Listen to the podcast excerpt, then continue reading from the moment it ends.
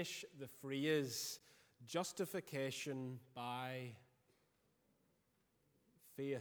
Uh, you're like, I heard, I think I heard faith. You're likely thinking faith, justification by faith. And you'd be right. A dearly held doctrine by those in the true church. We read of it in relation to Abraham, uh, Genesis 15, and it was referenced in our last passage in James, who believed God and it was credited to him, counted to him as righteousness. Uh, and it's the Apostle Paul's writings which speak so extensively of this justification by faith. But that's not the phrase I had in mind. The phrase I had in mind is justification by words, which maybe sounds a bit uncomfortable to you. Justification by words. But we see something of this doctrine in James 3 1 to 12. But before we see it in James, as I've said countless uh, times already in this series, so much of what James says is really just elaborating on what Jesus has first said. And that is the case here. For Jesus speaks of justification by words in Matthew 12, verse 37. If you turn there uh, with me, uh, I'll read uh, from verse 34, where we see Matthew 12, verse 34 to 37. Jesus speaking, You brood of vipers, how can you speak good when you are evil? For out of the abundance of the heart, the mouth speaks. The good person out of his good treasure brings forth good, and the evil person out of his evil treasure brings forth evil. I tell you, on the day of judgment, people will give account for every careless word they speak. For by your words you will be justified, and by your words you will be condemned. Well, to say that justification is by faith uh, and to also say that justification is by words is not contradictory, but it is complementary. And we'll look uh, at that as we uh, make our way through James 3. We'll see how this works, this seeming contradiction that's actually uh, complementary. And we'll consider this passage, these 12 verses, under five headings. Uh, the first, words of warning. Verse 1, words of warning, where we read, Not many of you should become teachers, my brothers, for you know that we who teach will be judged with greater strictness. Not many of you should become teachers. Now, maybe it's obvious to you, but just in case it's not, what James is talking about here is a preacher teacher, a pastor teacher, not the common use uh, today, where we might think of a primary or a secondary school teacher. Well, the reason I can say that is, well, for a start, there was no education system uh, back then like ours today. But also, elsewhere in Scripture, we see the term conjoined to pastor in the gifts that Christ gave to his church. In Ephesians 4 11, where it says, Christ gave the apostles, the prophets, the evangelists, the pastors, and teachers. And even the way that's constructed there, uh, the pastors and teachers, it's on a list. It's basically saying these are one and the same pastor, teacher, pastor, and teacher. And so this is what James is talking about, and it's a command. He's not saying no one should become teachers, saying not many. Elsewhere in 1 Timothy 3:1, we read that any man who aspires to the office of overseer desires a noble task. But as we see here, this desire for that noble task comes with a warning. And James' reason for this command it is stricter judgment awaits. So it's only a small number in the church who will become pastor teachers. Now, on this uh, topic of, of those who bear office in the church. Uh, I'm sure uh, many of you heard about the election of the incoming moderator uh, this week, the Reverend Dr. Sam Mawhinney.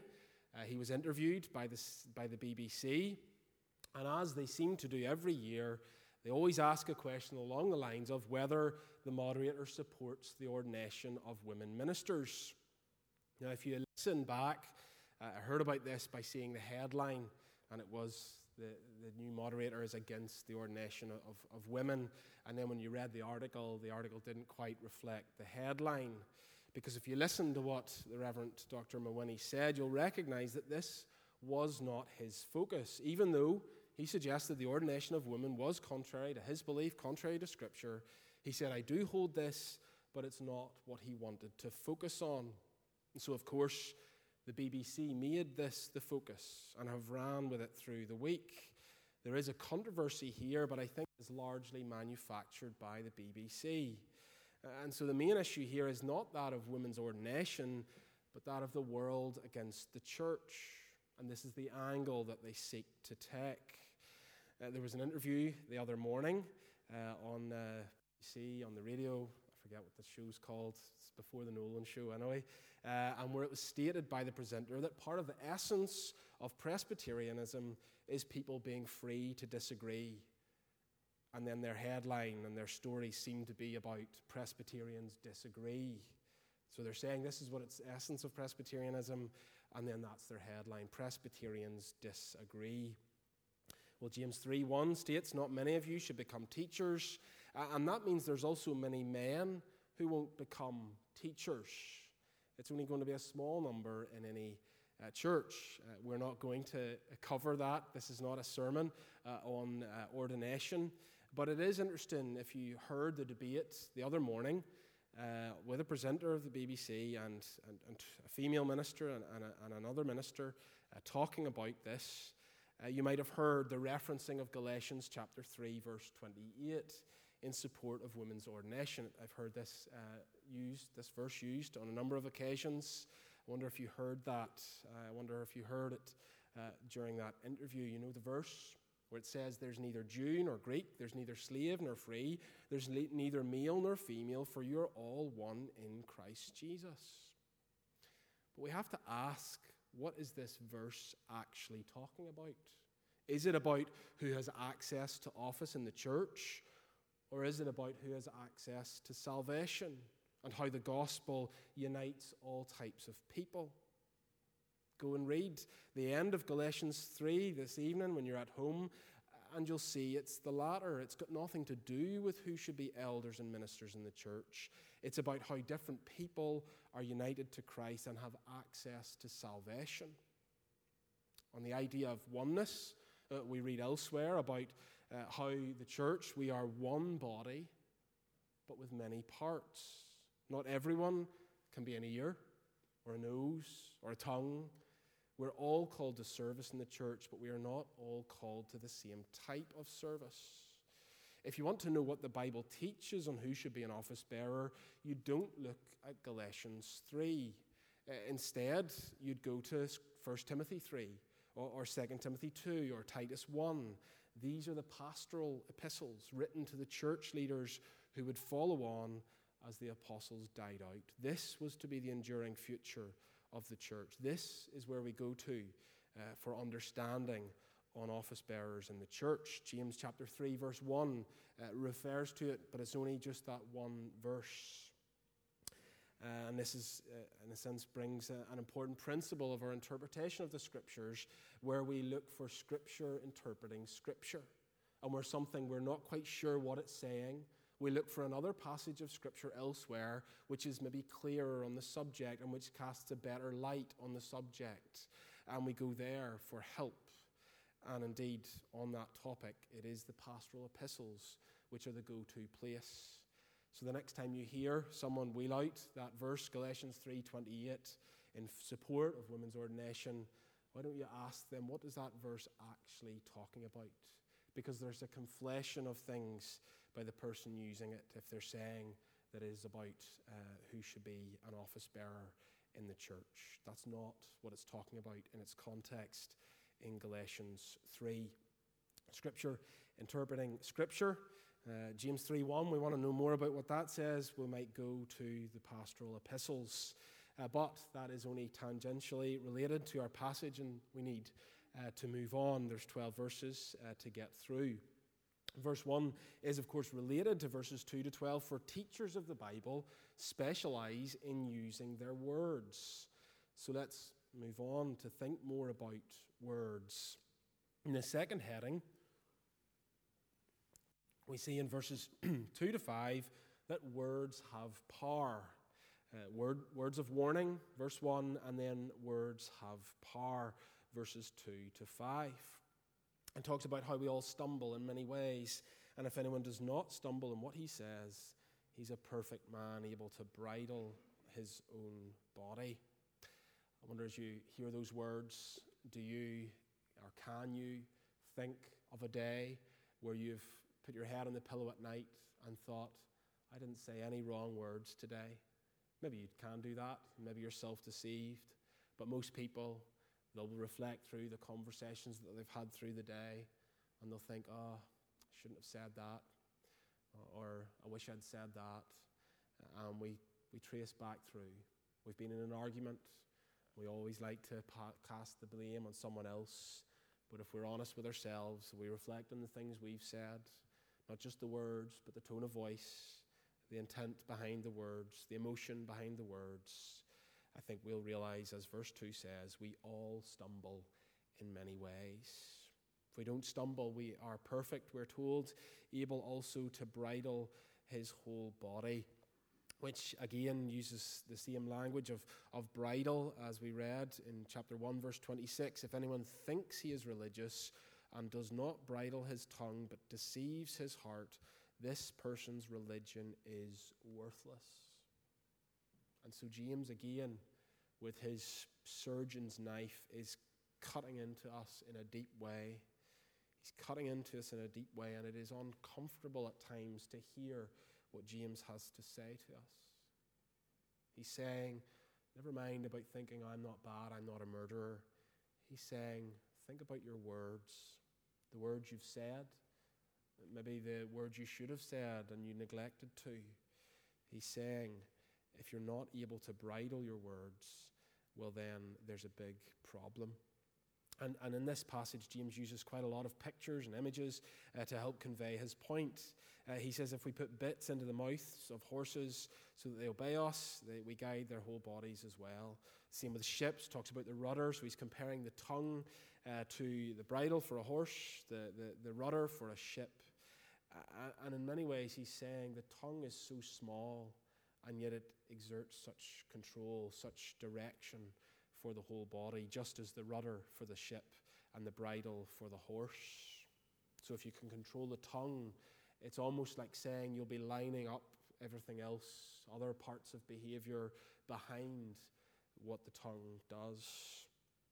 It's small, verse 5 says, uh, and yet it makes great boasts. Words have power. And we can see the truth and the reality of this statement just by looking at uh, Genesis 1 or, or Psalm 19 that I read earlier. God's words are powerful and creative, speaking creation into being, and so too the words of those who are made in God's image. They're also powerful, both with power for good and for evil. Uh, and because of this, the tongue needs to be tamed.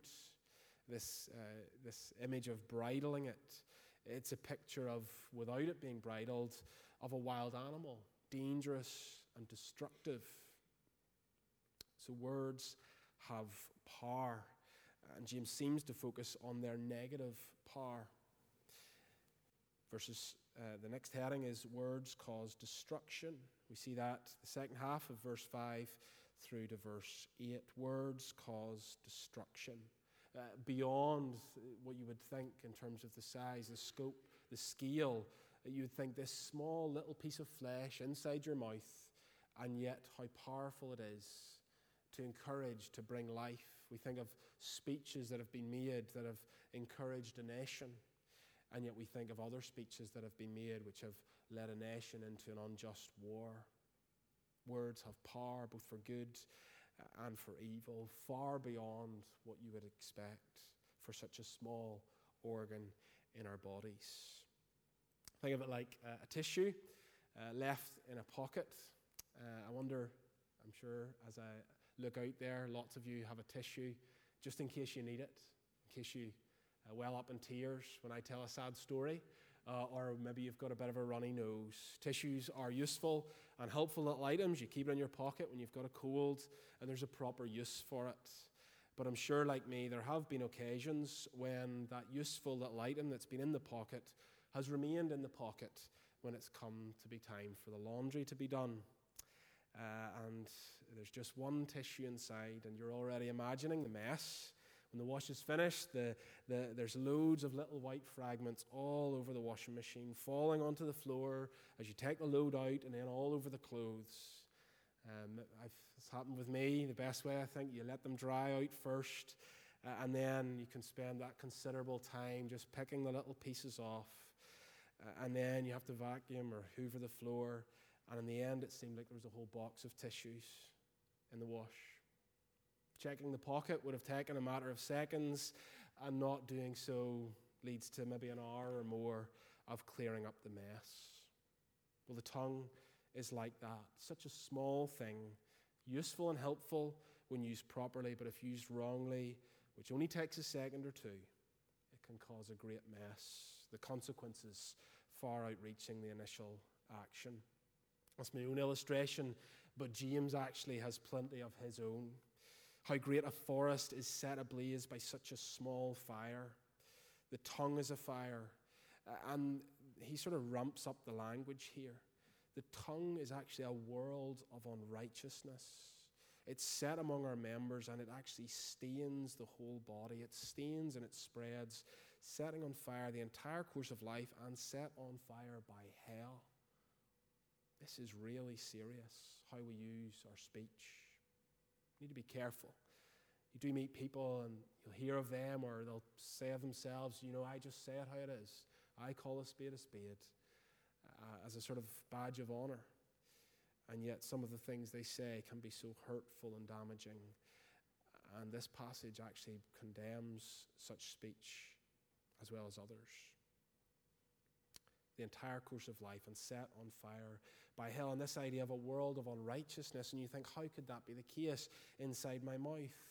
And yet, how quickly can we be singing God's praise and then we can be out gossiping or slandering someone or passing on some truth uh, in gossip or some half truth or misrepresenting someone? And there's all sorts of ways in which we can use our tongues to dishonor God uh, and to harm uh, brothers and sisters in Christ, in the church, or even just another human being who's made in the likeness of God. And it actually stains the whole of our lives. We were thinking earlier there about how when we bridle our tongue, it's almost like uh, our, our whole body's going to be set up to fall in line. Well, here we see when that's not the case, that the tongue, in a sense, stains and spreads and corrupts the whole body and the entire course of life.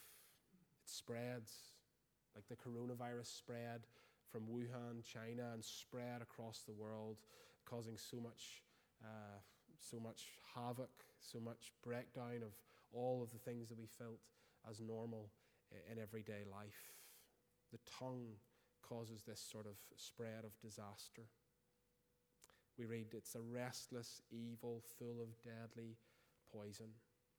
Again, James is trying to, to help us see that we have a big problem in the church. Remember this letter, David Gibson, commentator, talks about this is a letter to a church in danger of dying. One of the big ways a church can die, a church can be split apart, is because someone says something, because some communication takes place. It might be uh, audible, it might be with words spoken, but it could also be words shared in a letter, words in, a, in an email, or in some other form of communication, and it can bring such destruction even to a church, leading to a divided church, forming factions where words are spoken against one another who are supposed to be one in Christ Jesus.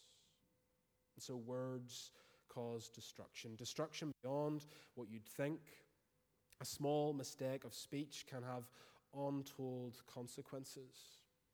A couple of contemporary mistakes of communication I came across. One cost $225 million back in 2005 for a Japanese brokerage firm. Uh, some, there was a typo where accidentally listed were 610,000 shares at one yen each instead of what was intended one share to be sold for 610,000 yen. And so that company lost $225 million because the wrong words uh, were communicated. Or another one, closer to home, Uh, Taylor and Sons was a thriving engineering firm in Cardiff, Wales, that accidentally got mixed up with Taylor and Son, a different company which was going under. Companies House listed the wrong company, the difference of one letter, Taylor and Sons versus Taylor and Son. Companies House listed the wrong company as closing for good in 2009, causing a severe decline in business for Taylor and Sons. Customers disappeared, thinking the firm was gone, and in 2014, after 124 years in business, Taylor and Sons closed its doors for good, all because of this grievous clerical error. They did subsequently sue Company's House and won 8 million uh, pounds, but these were small mistakes with words which far outreached uh, the, what you would have thought. And yet these were accidental. How much more, how much bigger, how much more serious a problem when words are intentionally used to inflict harm. We're living in the day of uh, Twitter uh, and other uh, such uh, social media communication platforms. And in many ways, Twitter has become, I'm not the only one to call it that, I've heard others speak of it as a cesspit for abuse to be meted out, for all sorts of things to be said. And at times, public figures have been castigated and suffered major consequences for tweeting a few words on a subject. Maybe it's a subject that doesn't fit the, the currently accepted norm, or it's something else. Sometimes there's a groveling apology. Uh, sometimes uh, there's a claim that the account was hacked or that someone else had uploaded the tweet without authorization. And yet there's so much that goes on. So many insults are traded on Twitter, thousands upon thousands of messages that at times lead people to close their account because they're receiving so many uh, vile messages, even death threats communicated uh, across the internet. You see, when things go wrong, usually words are in the mix. As you pick through the mess of a relational conflict or a wider situation of conflict, you'll find that invariably someone said something, or someone sent an email, or someone sent a text, or someone wrote a letter, and carnage followed. Evil words might come in the form of the use of swear words and shouting, in outwardly aggressive and hate fueled speech. Equally, though, evil words might come out sounding pleasant enough. The person might even have a smile on their face as they say them. There might be the sense of all sweetness and light. Yet what's said is laced with subtleties and nuance. Veiled criticisms are leveled to discourage and seek to hurt the intended victim. The difference, maybe, between being punched in the face and eating some delicious looking food that might even taste good, but it's been laced with poison. It's aimed at destruction.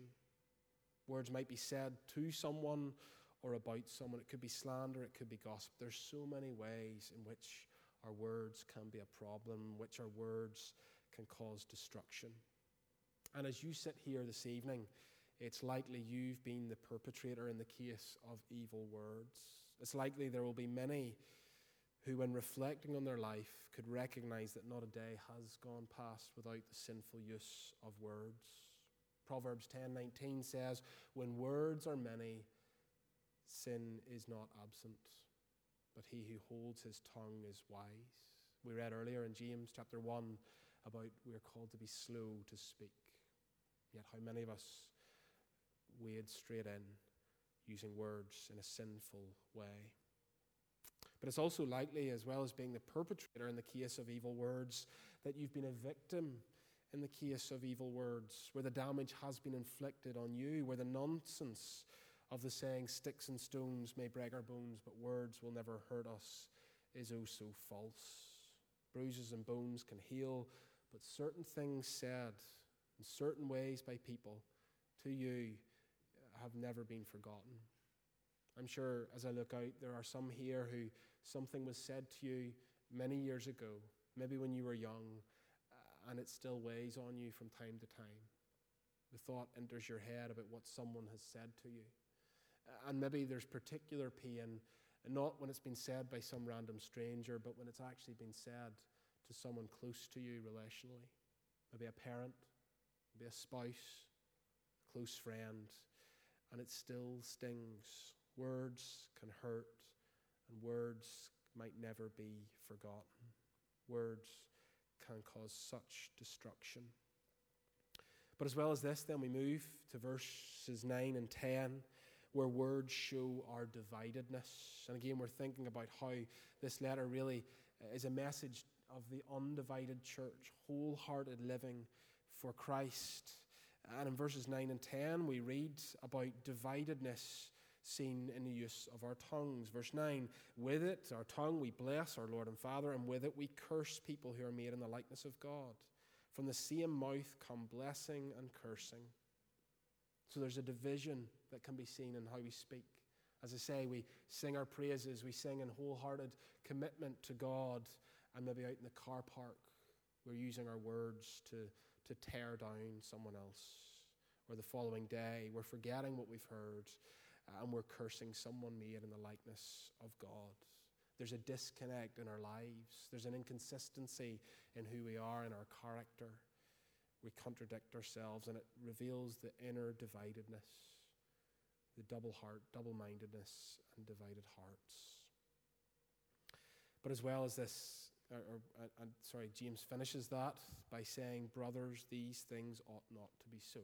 We should already be clear on that message uh, from James so far as he's dealt with division uh, of our lives in so many ways, thinking that we can divide our, our knowledge of doctrine with our practice in the last passage. In so many ways, James is challenging us, challenging us to look at our lives, to look at our behavior, the things we do, and in this passage, the things we say, to show us that all is not well and that we need medicine for our divided hearts.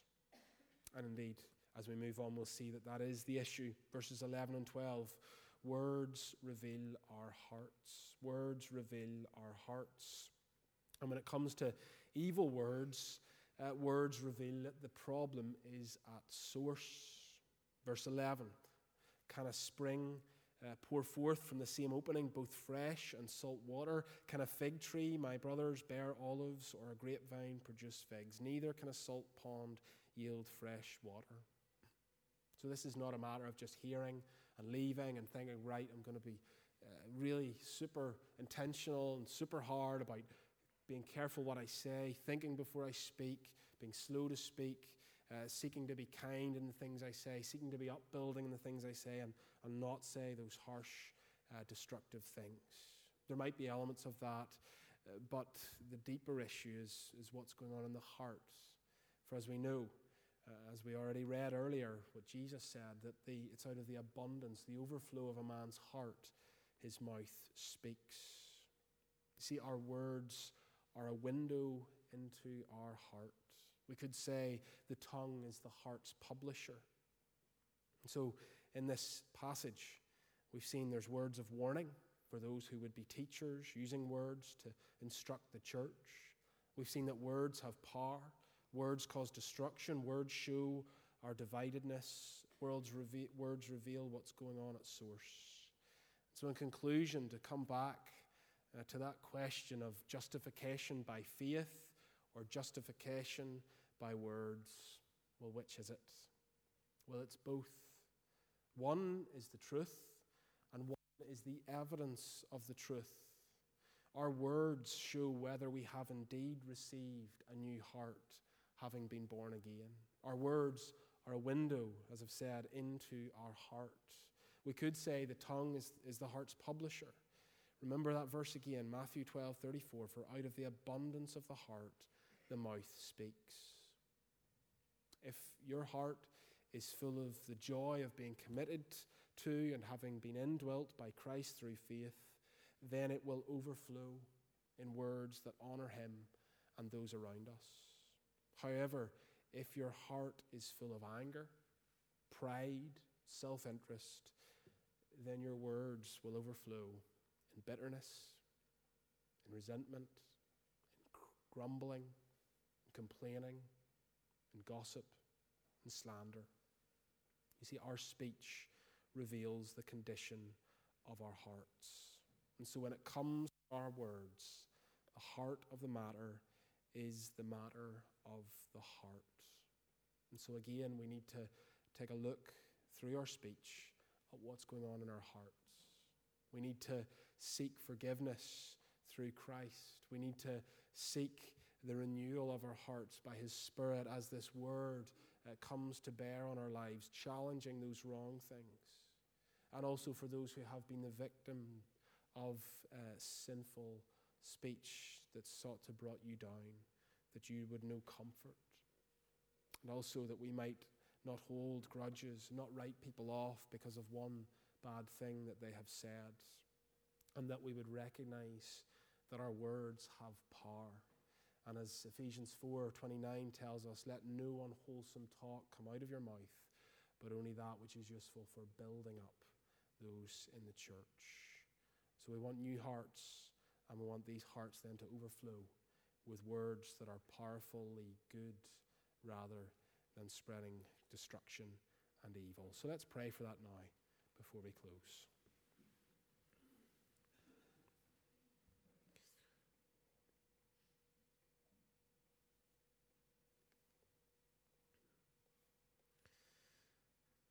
Our God and Father, again this evening we bow before you.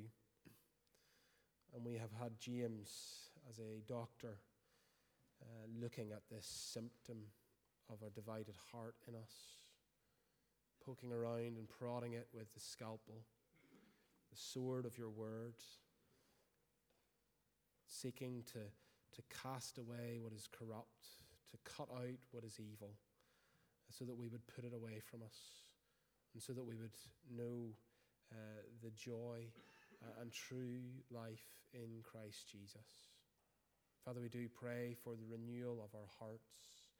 We pray that where we have erred, even this day, and maybe at various times throughout this week, and indeed throughout our whole lives, that we would, after this evening, endeavor to be both hearers and doers of your word, that we would have a new heart to go forth and to speak words that upbuild your people, that we would yes, at times need, as we're called, to use words of rebuke and reproof, but that this would always be done in love, that we would speak the truth in love, and that our words would be aimed to encourage and to build up others.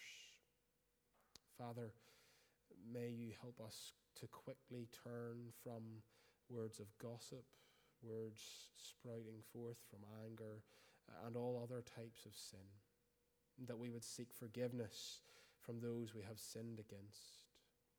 And Father, may we know comfort to those who have been deeply affected by the sinful words of others. Father, help us to recognize the power of words. And we give you thanks for the power of your words that brought creation into being, and that the law of the Lord is perfect, reviving the soul. And so we pray that this evening souls would be revived, that there would be new life here in Connor congregation, and that this new life would be seen uh, in the conversations that we have, uh, not only tonight, but in the weeks and the days, uh, in the years to come, that people would say of Connor congregation, see how they speak to one another, see how they love one another in the way they speak to each other and about one another and that this would be a testimony to the saving power of the Lord Jesus Christ, that we are indeed justified by faith in him.